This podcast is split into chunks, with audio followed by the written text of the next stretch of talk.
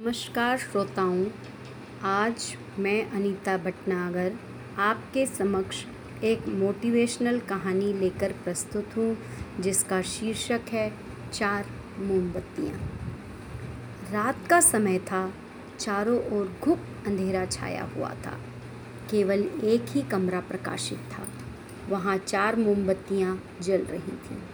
चारों मोमबत्तियाँ एकांत देख आपस में बात करने लगीं। पहली मोमबत्ती बोली, मैं शांति हूँ।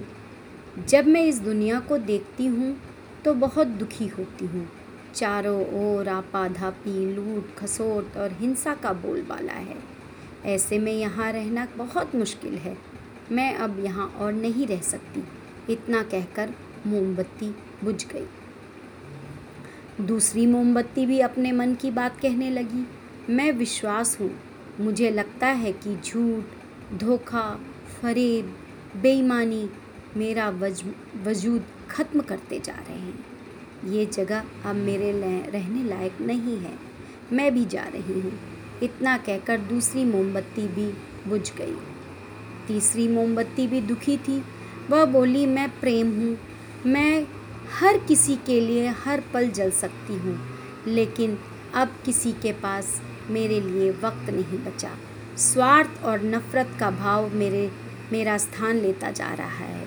लोगों के मन में अपनों के प्रति भी प्रेम भावना नहीं बची। अब ये सहना मेरे बस की बात नहीं, मेरे लिए जाना ही ठीक होगा। कहकर तीसरी मोमबत्ती भी बुझ गई। तीसरी बत्ती बुझी ही थी कि कमरे में एक बालक ने प्रवेश किया। मोमबत्तियों को बुझा देख उसे बहुत दुख हुआ। उसकी आँखों से आँसू बहने लगे।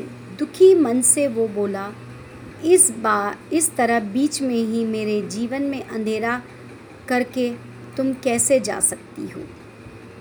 तुम्हें तो अंत तक पूरा जलना था, लेकिन तुमने मेरा साथ छोड़ दिया। अब मैं क्या करूँगा? बालक की बात सुन चौथी मोमबत्ती बोली, घबराओ नहीं बालक, मैं आशा हूँ और मैं तुम्हारे साथ हूँ। जब तक मैं जल रही हूँ, तुम मेरी लौ से दूसरी मोमबत्तियों को जला सकते हो। चौथी मोमबत्ती की बात सुनकर बालक का ढांढस बंध गया। उसने आशा के साथ शांति, विश्वास और प्रेम को पुनः प्रकाशित किया। सीख, जीवन में समय एक सा नहीं रहता। कभी उजाला रहता है तो कभी अंधेरा। जब जीवन में अंधकार आए मन अशांत हो जाए, विश्वास डगमगाने लगे और दुनिया पराई लगने लगे, तब आशा का दीपक जला लेना। जब तक आशा का दीपक जलता रहेगा जलता रहेगा, जीवन में कभी अंधेरा नहीं हो सकता। आशा के बल पर जीवन में सब कुछ पाया जा सकता है।